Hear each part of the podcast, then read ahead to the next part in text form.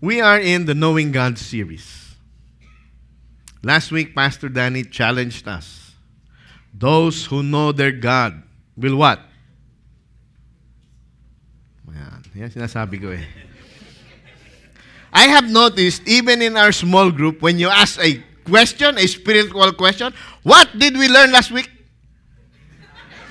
They look if there are leaks in the ceiling, if somebody drop a coin, if the wall is painted correct. So what was the message last week?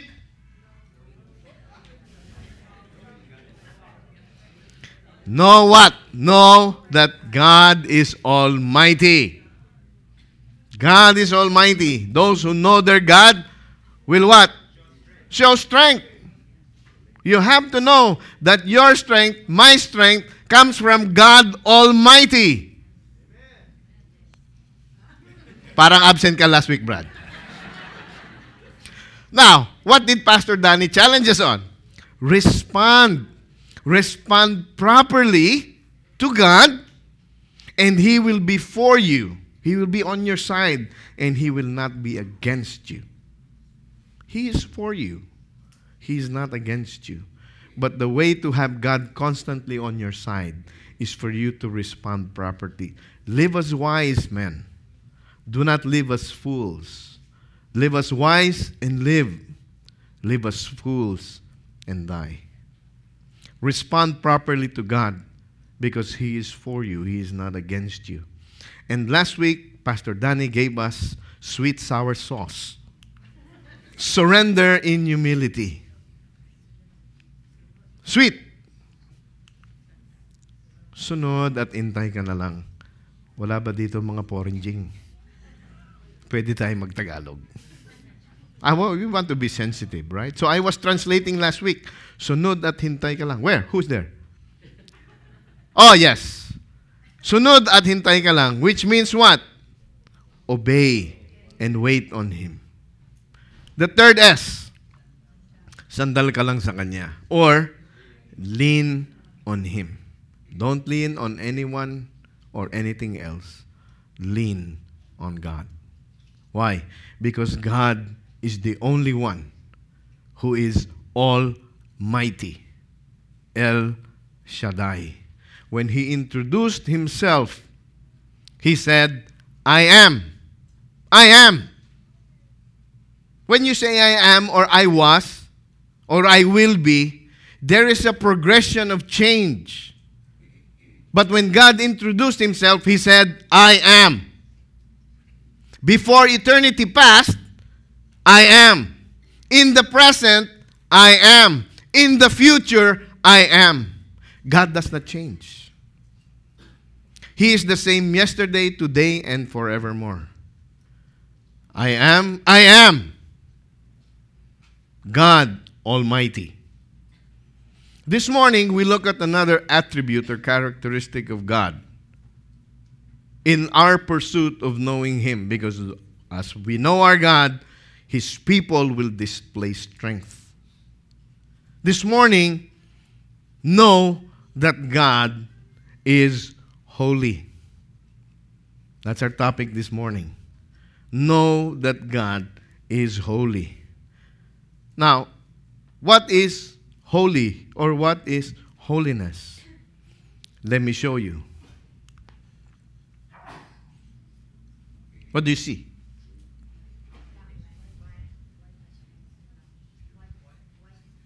Just a bright white, right? How about now? Did you see? Was there a difference? Was there a difference? Huh? But generally, what percentage of the black dot, that small black dot, what is that compared to the percentage of the big white square? Almost insignificant. If Ulrich did not see me perhaps press on the button, maybe he would not have noticed that I did something. So you have here, you have the pure white square. And then I put a ro- really, really small, really, really tiny, insignificant, minuscule black dot. Is that still holy? No. It's no longer holy. You have a small blemish. It is no longer perfect. So, what do we do? We try to erase the dot. Is that still holy?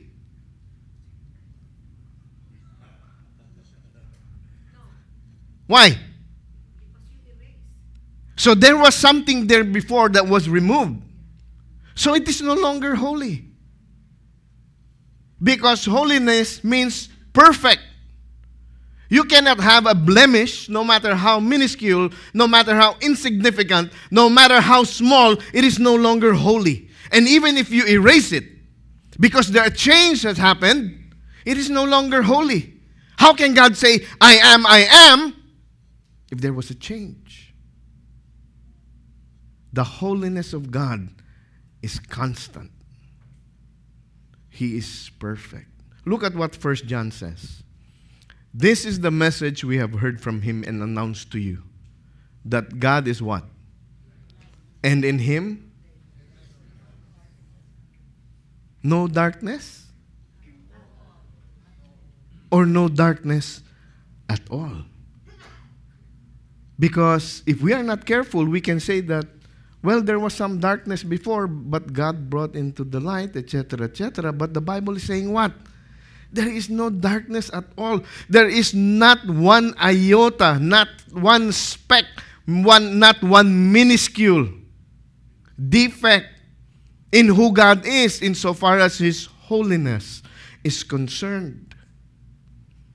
That's why the word holy, as we define it in the Old Testament, which we sang about, Kadash or Kadosh means to consecrate, sanctify, prepare, dedicate, be hallowed, be holy, sanctified, to be set apart.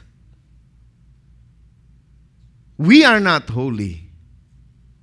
Only God is holy.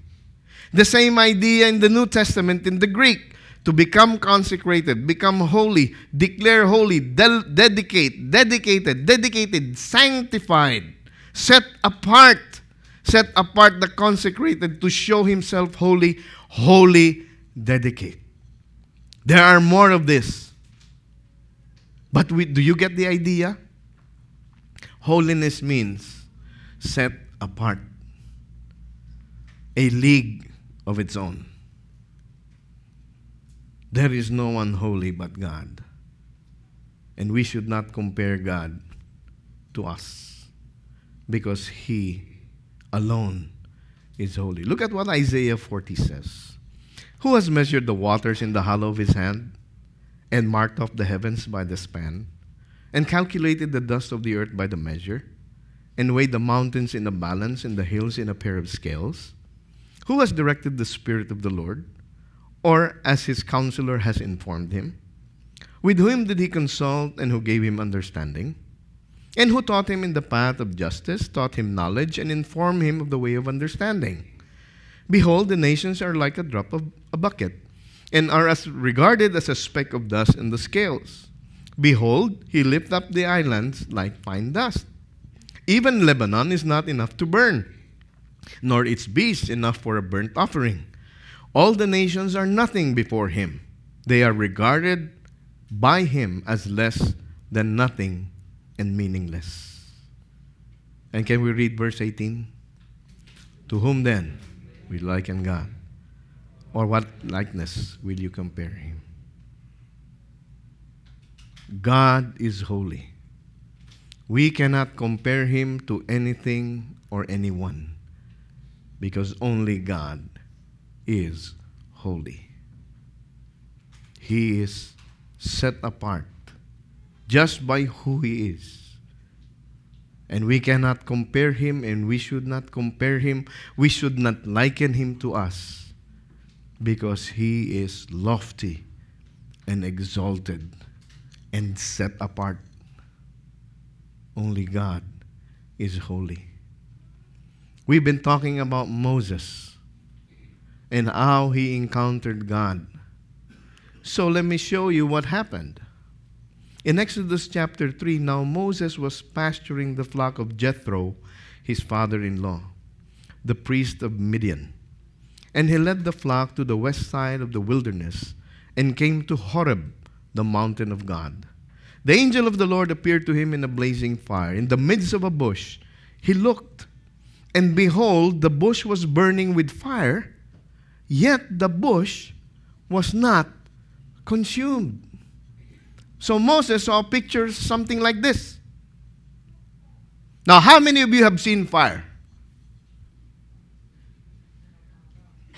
Now, some of you have not. Okay, that's fine.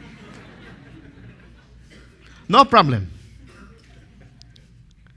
Now, I like chemistry. Some of you do not like chemistry. I like chemistry.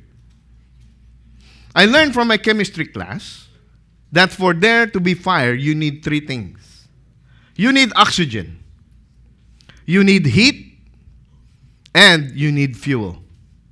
Take away one, combustion or fire will not take place. Now, as so long as there's fuel, so long as there's oxygen, so long as there is heat, there will be combustion, there will be fire. But what happened? What did Moses see? He saw a bush that was burning. But the fire continued to blaze, continued to rage, but the bush was not being consumed. In English, kaka. Kakaiba. Friends, here is a picture of the message last Sunday. God Almighty, who can let a bush burn without it being consumed? No one except God. And what did Moses do? So Moses said, I must turn aside now and see this marvelous sight. Why the bush is not burned up? Even he was, how could this be? And then, when the Lord saw that he had turned aside to look, God called to him from the midst of the bush and said, What? Moses, Moses. And he said, Here I am. Then he said, Do not come near here. Remove your sandals from your feet, for the place which you are standing is what? Holy ground. Now, God does things to call our attention. And in this story with Moses, he had a bush continue to burn but was not consumed. And Moses noticed and he turned aside to look. What is this thing? This is different. But when God saw Moses turned aside to look, he spoke. And what did he say? Hey. Did that is that what he said? He called Moses by name. Holy God knows your name by name. And then what did Holy God do? He said, Moses, remove your sandals, for the place on which you stand is what? Holy ground. So Moses, seeing the picture of this bush that was on fire yet was not being consumed, he obeyed the word of the Lord and removed his sandals. What made is there anything special about the ground? Huh? It's holy. God said, the, la- the ground on which you stand is holy. But why is it holy? Ah, the ground is holy only because God's presence made the ground holy. It's not the ground, it is the presence of the Lord that makes the ground holy. If you have a personal relationship with Jesus Christ, the Bible tells us that you and I are indwelt with the what? And your body is now the temple of the what? Holy Spirit. Therefore, if you have Jesus Christ and you are indwelt with the Holy Spirit, are you holy? You are not convinced. Yes. Are you holy? Yes. By God's word, you are by position holy. The question is do we live as if we are holy? Now, how do we know if a person is holy and he lives a holy life? Very easy, like this.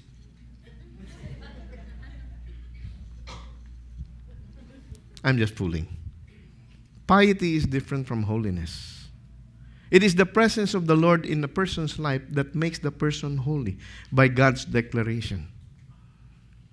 But the challenge, the question to us is when we say that we have a personal relationship with Jesus Christ and that we are indwelt with the Holy Spirit, do we live holy lives?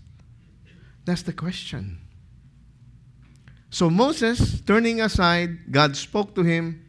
God told him, Remove your sandals. The ground on which you stand is holy. It is the presence of God that makes that place holy. This is a building.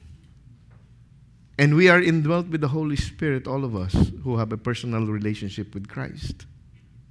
Is this place therefore now holy ground? To agree.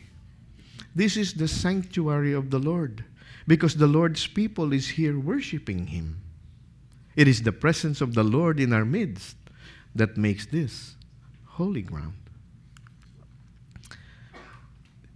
Continuing, he said also, God telling Moses, I am the God of your father, the God of Abraham, the God of Isaac, the God of Jacob. Then Moses hid his face, for he was afraid to look at God. Now, many times our first encounter with God or something spiritual is fear. In the case of Moses, when he saw this and he heard the voice of the Lord, he was afraid and he hid his face. Why?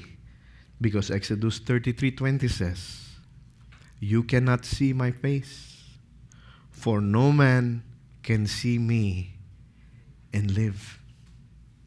Such is the holiness of God that no human being can see God and survive the radiance of His holiness, the radiance of His glory.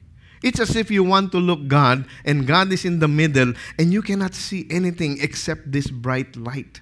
The book of Revelation tells us that the whole heaven is lighted by the presence of God and it is a blinding light.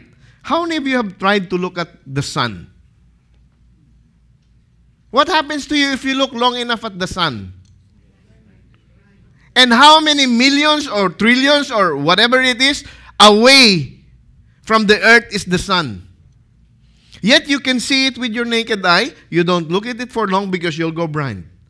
You can feel the heat.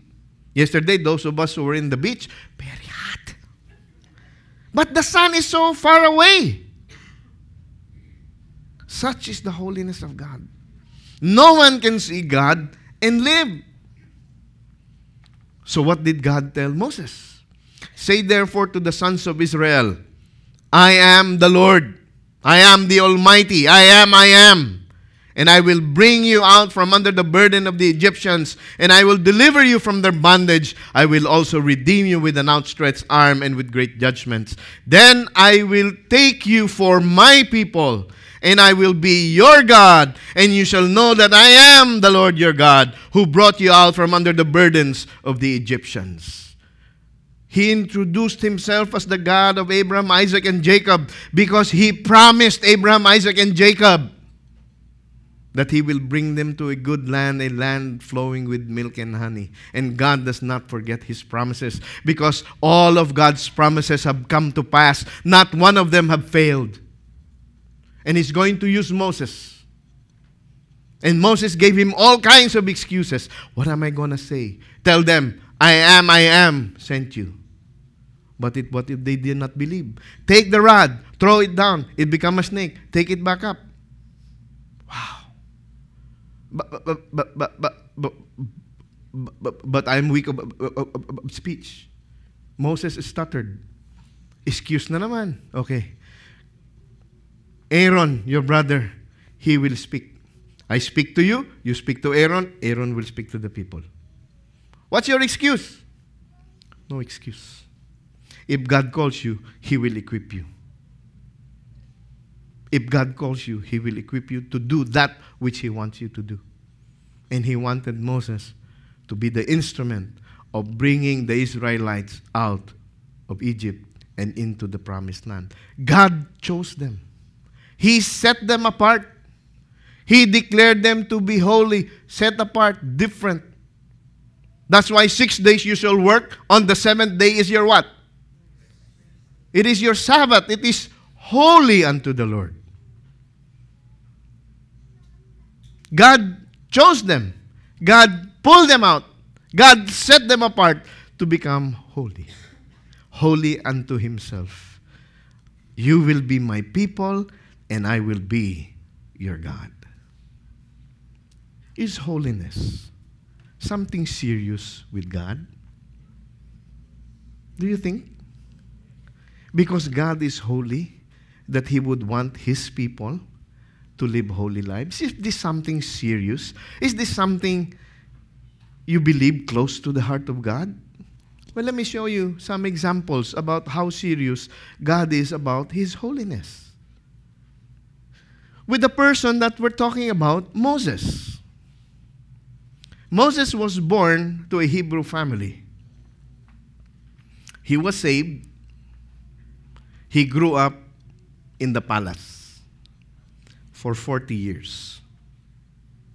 And then he spent 40 years unlearning everything in the wilderness as a sheep herder in his father in law's pasture, his father in law, Jethro. And then after 40 more years, God called him to lead God's people out of Israel. So, as they were going to Israel, you know the obstinate, stiff necked Israelite people. Oh, why did you bring us out to this desert to die? We have no food. We have no water. All we have is this manna to eat. We have no meat. I don't, I don't, I don't. Always complain, complain, complain. Do you complain? Do you think God is happy that we complain? No. Numbers 21, they grumbled and God sent what? Venomous snakes. Right? But perhaps you would think Moses, of all people, he should be at the top of the list. The first one to go into the promised land because it was Moses who was called, right? He should be the leader, right? Well, let's see what happened. God told Moses in Numbers 20 because they had, the people had complained again that there is no water. It is better that we have died in Egypt. Why did you bring us to this desert only to die? So God said, Moses, take the rod and your brother Aaron, assemble the congregation and speak to the rock before their eyes, that it may yield its water. You shall thus bring forth water for them out of the rock, and let, uh, and let the congregation and their beasts drink. Last week, what did you learn about God? God is Parang malungkot kayo. God is Almighty. God is Almighty. Can anyone here produce water from a rock? No one. Only God Almighty can do that. So, what is the command to Moses? Moses, assemble all the people. Okay? And then speak to the rock. And then what will happen? Water will come out from the rock. So much water will come out from the rock that it will be able to supply water for the whole Israelite community and even their animals. Very easy. Chong. Nawasa. Right? Speak to the rock. What did Moses do? So Moses took the rod from before the Lord, just as he had commanded him. Check.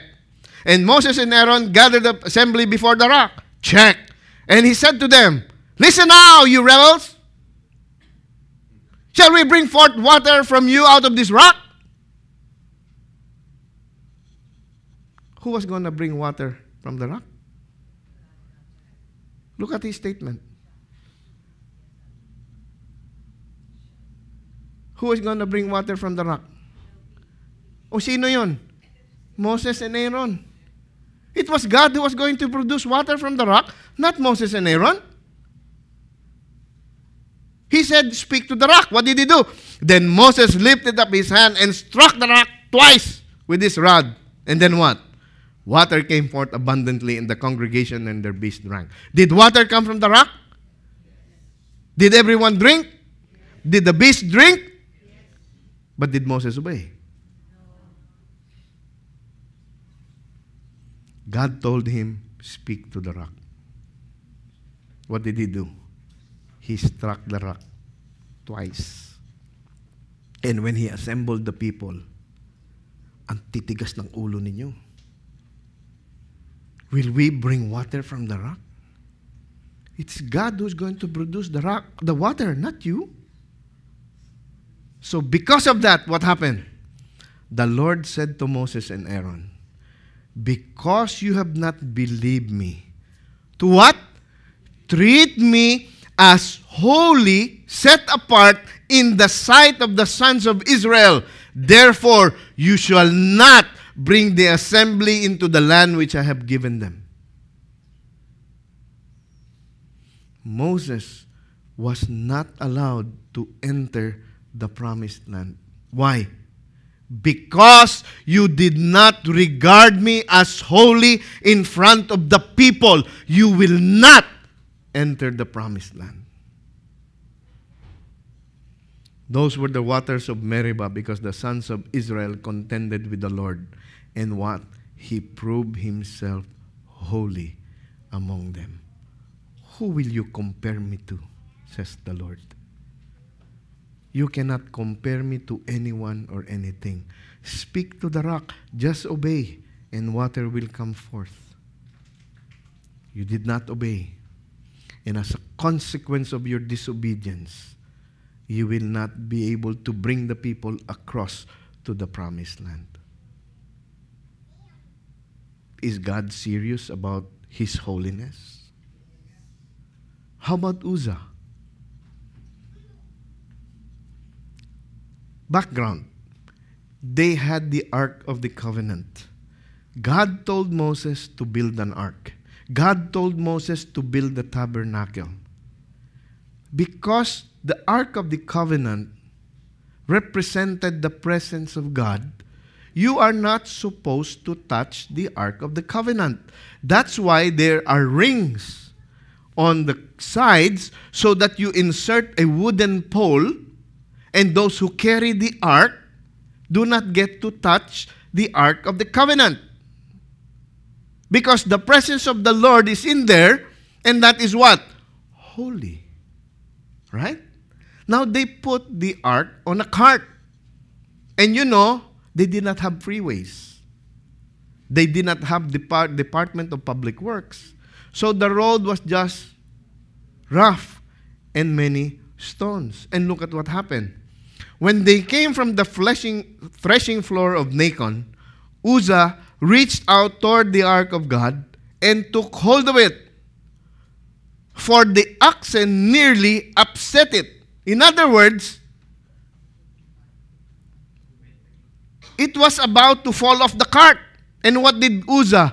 Good meaning, well meaning as he is, he wanted to prevent the ark of the, the Lord from tipping over. So what did he do? Oops! And what happened? In verse 7, the anger of the Lord burned against Uzzah, and God struck him down there. Right there. And he died by the ark of God. Now, you, you and I can have the best intentions whatsoever, but please don't mess with the holiness of God. Good intention, bad outcome. God said, I am holy. Third, Isaiah. In Isaiah chapter 6, we read, In the year of King Uzziah's death, I saw the Lord sitting on a throne, lofty and exalted, with the train of his robe filling the temple. God gave Isaiah a vision, a vision of who God is. Now, this is a time of political turmoil. A king had died, a new king sits on the throne. But then, the vision that God gave to Isaiah I saw the Lord seated on a throne. What does it show us? God is not fazed. He knows exactly what's going on. He does not, uy, ano nangyari dun? Ha? Namatay yung king? Bakit? No? Relax. God is in control. And who or what vision did Isaiah see?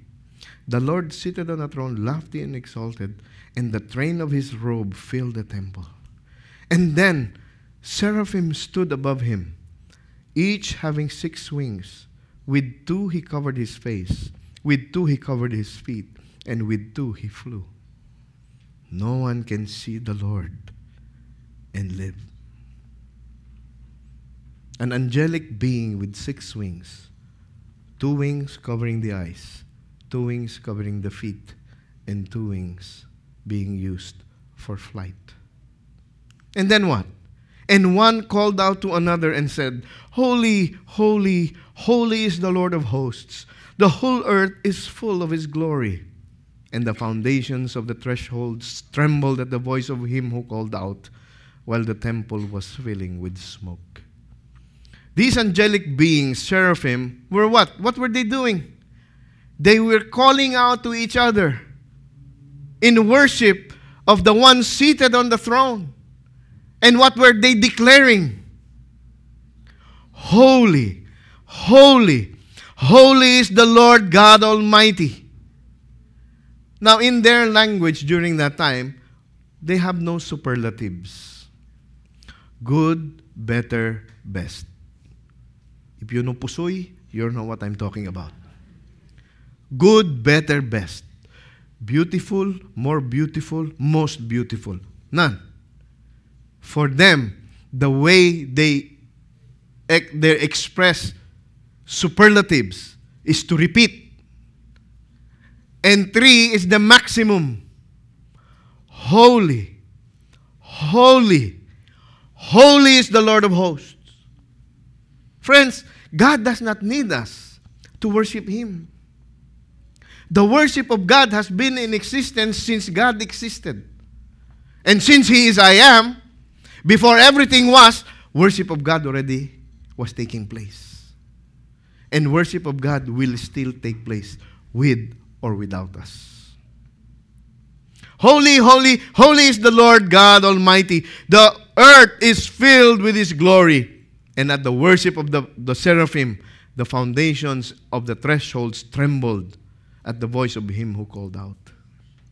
And the temple was filling with smoke. And then what happened? Isaiah, having seen this through the vision, he said, Then I said, Woe is me, for I am ruined, because I am a man of unclean lips, and I live among a people of unclean lips. For my eyes have seen the Lord, my eyes have seen the King the Lord of Lords. Did Isaiah see God face to face? God gave Isaiah a vision. And when he, Isaiah, through that vision, saw the holiness of God, he said, I'm dead. I'm finished. Alas, woe is me, for I have seen the Lord, the Lord of hosts. And then one of the seraphim flew to me with a burning coal in his hand, which he had taken from the altar with tongs. He touched my mouth with it and said, Behold, this has touched your lips, and your iniquity is taken away, and your sin is forgiven. When Isaiah saw the holiness of God, and he realized that he is all but dead because he has encountered a holy God. One of the seraphim took a coal, brought it to the lips of Isaiah. Your iniquity is taken away, your sins have been forgiven. When Isaiah confessed, the Lord said, First, Isaiah heard. He said, Then I heard the voice of the Lord saying, Whom shall I send? Who will go for us? Then I said, Here I am. Send me. Isaiah did not hear the voice of the Lord until after he confessed. Woe is me! For I am a man of unclean lips, and I live among a people of unclean lips. For my eyes have seen the Holy, the Lord of hosts. What can we learn from Isaiah? First, revelation. In Isaiah 6, verse 3, Holy, holy, holy is the Lord. A revelation to Isaiah that only God is holy. And at that revelation of who God is, he had a revelation of who he is in light of holy God. It is easy for us to compare between ourselves. Well, I am holier than Mike. Or Mike is holier than me. That might well do. But no one can compare to God because only God is holy. When you encounter the holiness of God, you will realize that only God is holy and you're not. And when you come to that point of revelation, that God reveals Himself to you, and God, through His holiness, reveals who you really are inside, you come to a point of repentance. Verse 5 I said, Woe is me! I am ruined. I am a man of unclean lips, and I live among a people of unclean lips for my eyes have seen the King, the Lord of hosts. A revelation about who God is and who you are in light of who God is, my friends, should bring you to a point of repentance. That you should turn away from your evil ways and follow the ways of our holy God. Isaiah spoke. He confessed. He agreed with God that only God is holy and He is not. The Bible tells us there is no one like our no one holy like our Lord. Indeed, there is no one besides you, nor is there any rock like our God. And that's why Paul writes in Romans chapter 3, verse 10, there is what? No one righteous, not even one. How dare we present our acts of good deeds to the Lord? who alone is holy. We have to come to a point of, after knowing who God is and who we are in light of God's holiness, to come to a point of repentance and say, God, I confess that I'm a man of unclean lips and I live among a people of unclean lips. That's why in 1 John chapter 1 verse 9, the promise of God is this, if we confess our sins, he is faithful and righteous to forgive us our sins and cleanse us from all unrighteousness. The problem is, if we say that we have not sinned, we make holy God to be what? Can God lie? God does not lie. He cannot lie because He is holy.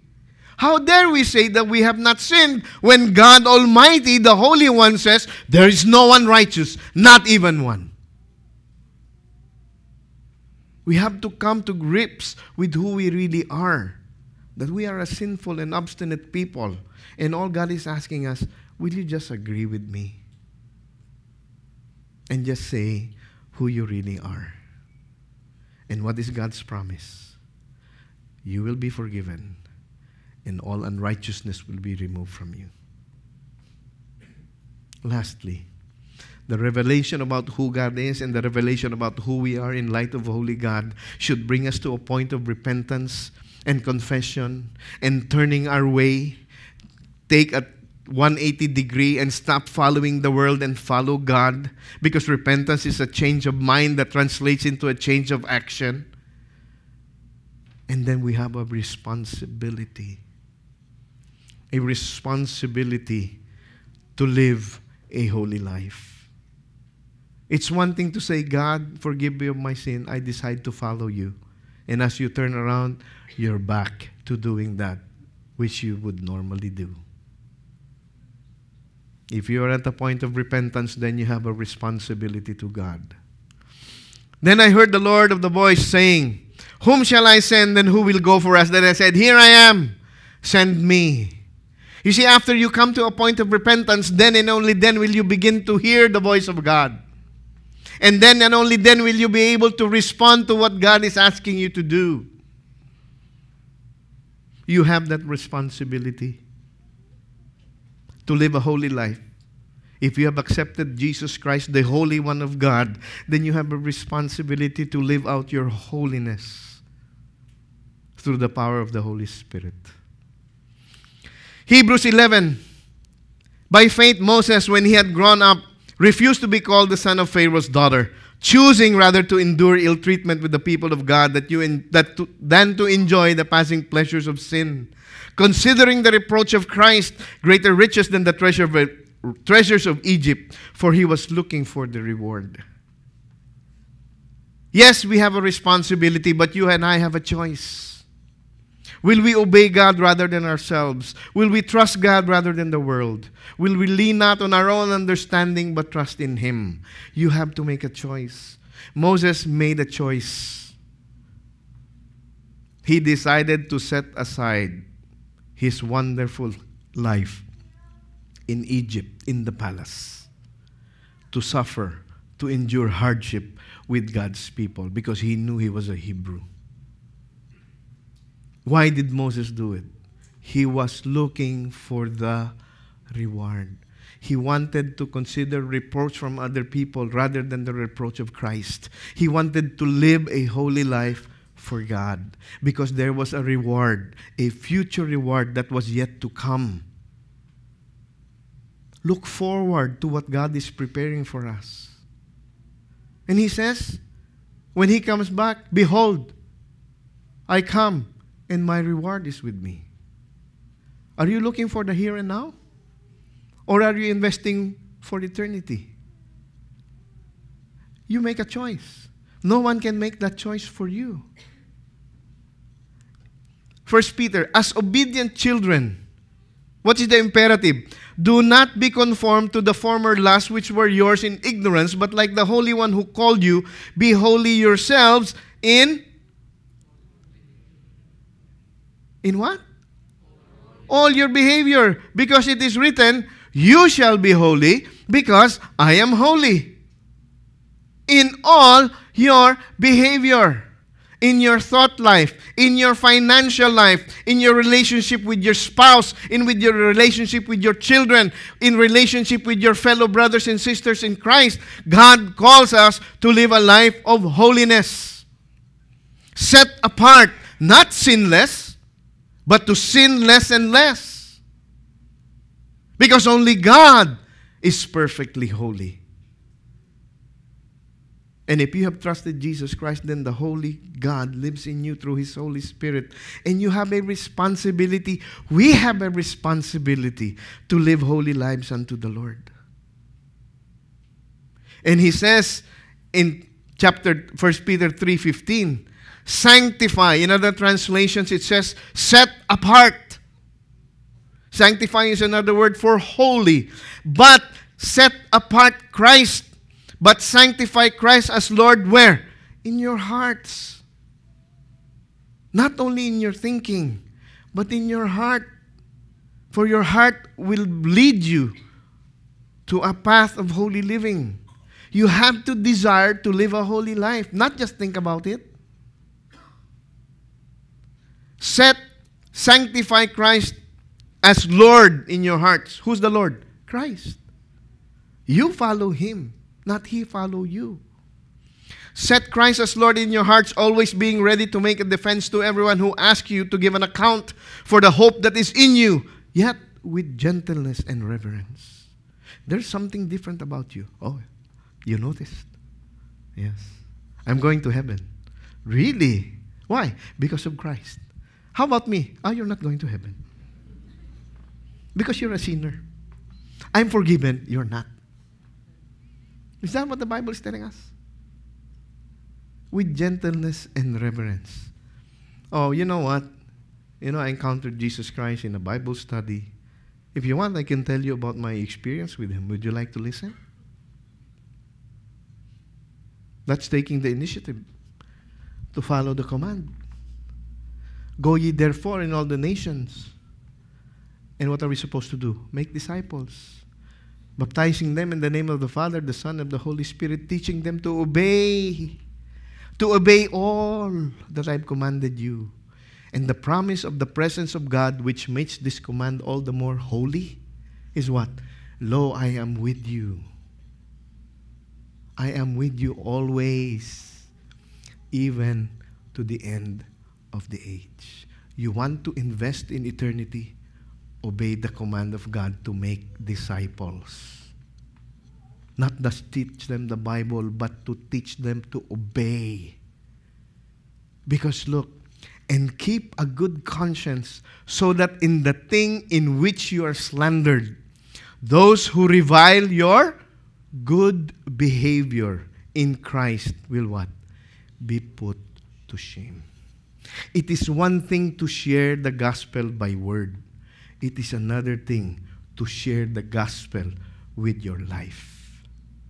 Because the way you conduct yourself, the holy behavior that we are responsible to carry out, will what? Silence the critics. You really give 10% to the church? No. We, why? Aren't you Christians supposed to give a tithe, 10%? I don't give 10%. By God's grace, I'm now able to give more. You're crazy. The economy is bad. How much is your take home? You have mortgage, you have car payment, you have all this, and yet you keep 10%. Something is wrong with you. But in your behavior, if they see that you are blessed, what? You will silence your critics. Do you really love your wife like this? Do you really respect your husband like that? Do you really lead your family? Yes. Crazy. But if they see that your family is blessed, that your family is not only happy, but it's experiencing the joy of the Lord, what will happen? They will be silenced. But it is only through your holy attitude and behavior that they will be silenced. Not just talking about God, but living out the holiness that God has imparted to you if you're a child of God. Revelation about who God is, that He is holy and we're not. A repentance to turn away from our sin and follow God. And a responsibility to those of us who have accepted Jesus Christ to live a holy life that brings glory and honor to God. And this, all of this, should be a response to God's supreme act of holiness. God's supreme act of holiness is embodied, is pictured in the cross of Christ.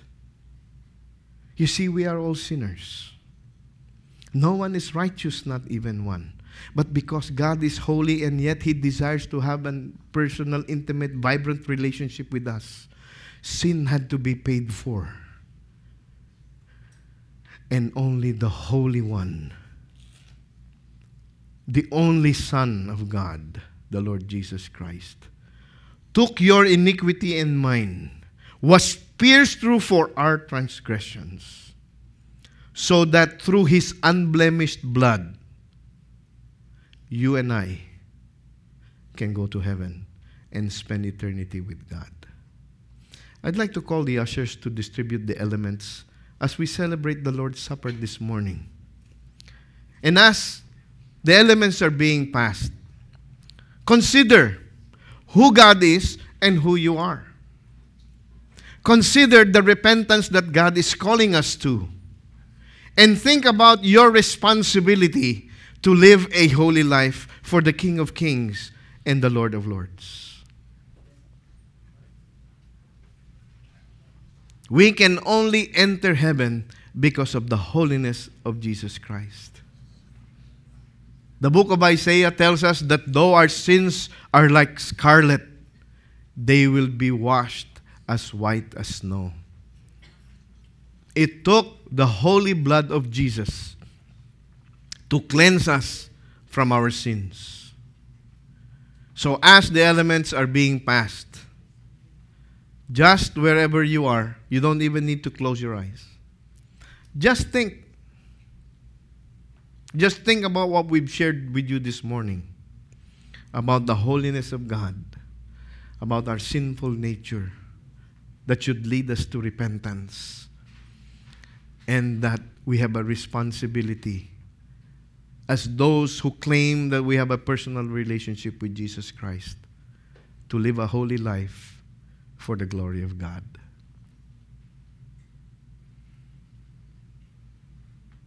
Perhaps you are here this morning and you are not sure that you really have a personal relationship with Jesus Christ. Perhaps you're not convinced that in the eyes of God, you are a sinner and supposed to pay for your sin with the penalty of death. Perhaps you, you, do, you, you do not yet know that Jesus Christ carried all of your sins on his body on the tree so that we might die to sin and live for righteousness.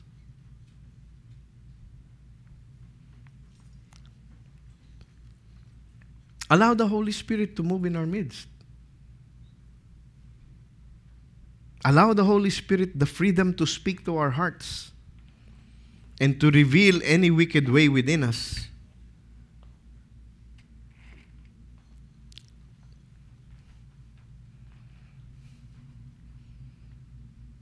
And if you doubt that God loves you, all you need to do is to look at the cross.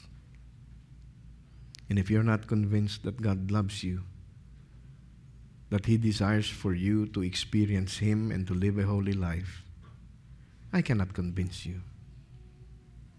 God proved His love to us by sending His one and only Son, Jesus Christ, to die in our place.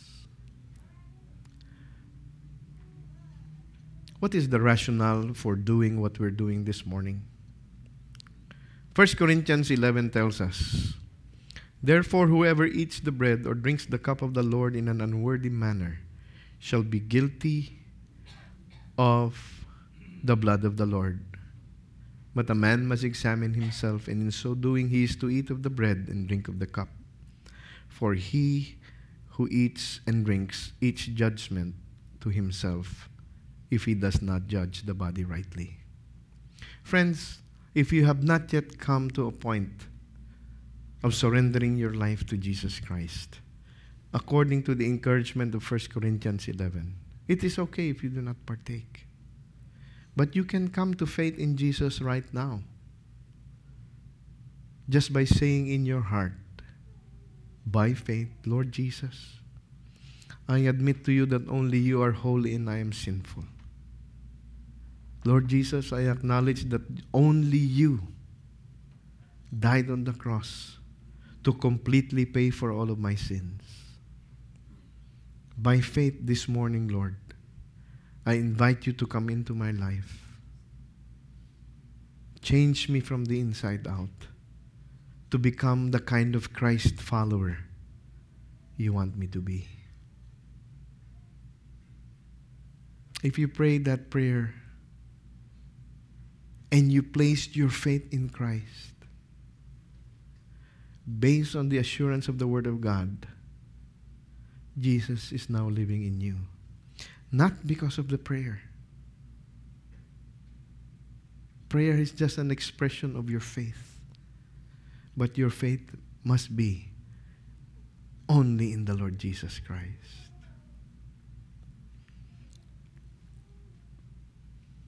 For those of us who already are assured of a relationship with Christ, now is a good time to apply 1 John chapter 1 verse 9.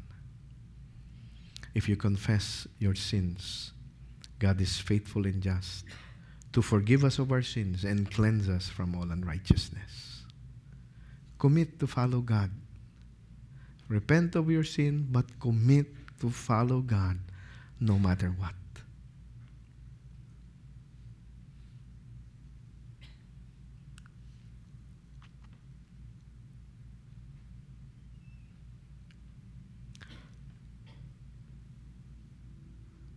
That the Lord Jesus, on the night in which he betrayed, took bread.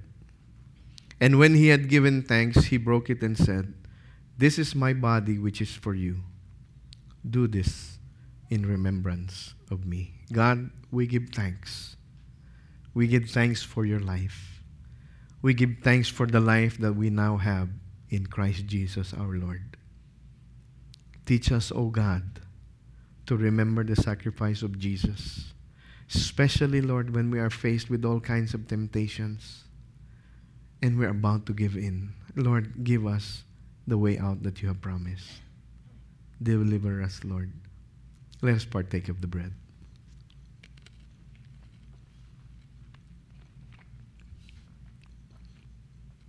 In the same way, he took the cup also after supper, saying, This cup is the New Testament in my blood. Do this as often as you drink it in remembrance from me. For as often as you eat this bread and drink the cup, you proclaim the Lord's death until he comes. The Bible tells us that without the shedding of blood, there is no forgiveness. Let us give thanks to the Lord God Almighty. Lord Jesus Christ, we thank you for your shed blood at Calvary. And because you have shed your holy, unblemished, perfect blood, for our sins, we can experience forgiveness. Lord, teach us to hate sin. Remind us of your shed blood every time we are tempted, Lord God, so that we can always live a holy life, a life that is pleasing to you, a life that will bring glory and honor to your name. Let's partake of the juice.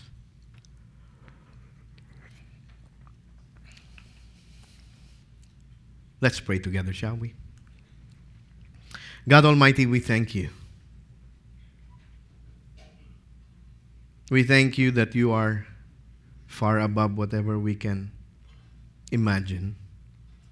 Thank you, Lord God, that you alone are holy. Teach us, Lord God, not to compare ourselves with other people, but to compare ourselves with you because you alone are holy. And Lord, as that revelation comes to us day in and day out. Teach us, Lord God, to live a repentful, surrendered life to you, knowing that we have a responsibility, that all of our behavior should be holy unto you. And as you change us to be more and more like your Son, Jesus Christ, may the people around us, Lord, see the radiance of your Son, Jesus, in us that they too may have the desire to know you in a real and personal way. Change us, O God, to be more and more like you with each day, with each breath that you give us. Thank you for being in our midst this morning, Lord God. Thank you for being who you are. Thank you, Lord, that you are holy, holy, holy. Holy, holy, holy is the Lord God Almighty. The earth is full of your glory. We thank you, Lord, in Jesus' name. Amen and amen. Okay, the ushers may now take your uh, cups. As we resume doing this, I have two uh, discussion questions for you. Will take about 15 to 20 minutes. Break up into your own small groups. If you're here for the first time, look for a familiar face, and then we'll just sit down and spend time talking about the message that was just shared. So, first question is What behavior do you need to change to reflect the holiness of God in your life? Isa lang. Ako alam ko marami. Isa lang kasi hindi tayo matatapos. Just one. Is it your temper? Is it your money? Is it your relationship with your spouse? Is it with the relationship with your children? I don't know what it is. Just share one with your small group.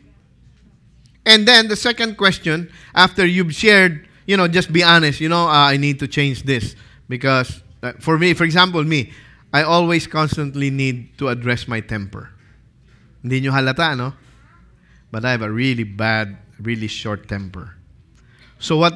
Second, if that is my confession to the group, then how can your small group members help you with your desire to change? Some of us are in the texting group. You text each other, bro, how are you? Sis, how are you about that area of your life that you have confessed to us? We hold each other in accountability. All right? So go ahead now, guys. We'll spend like 15, 20 minutes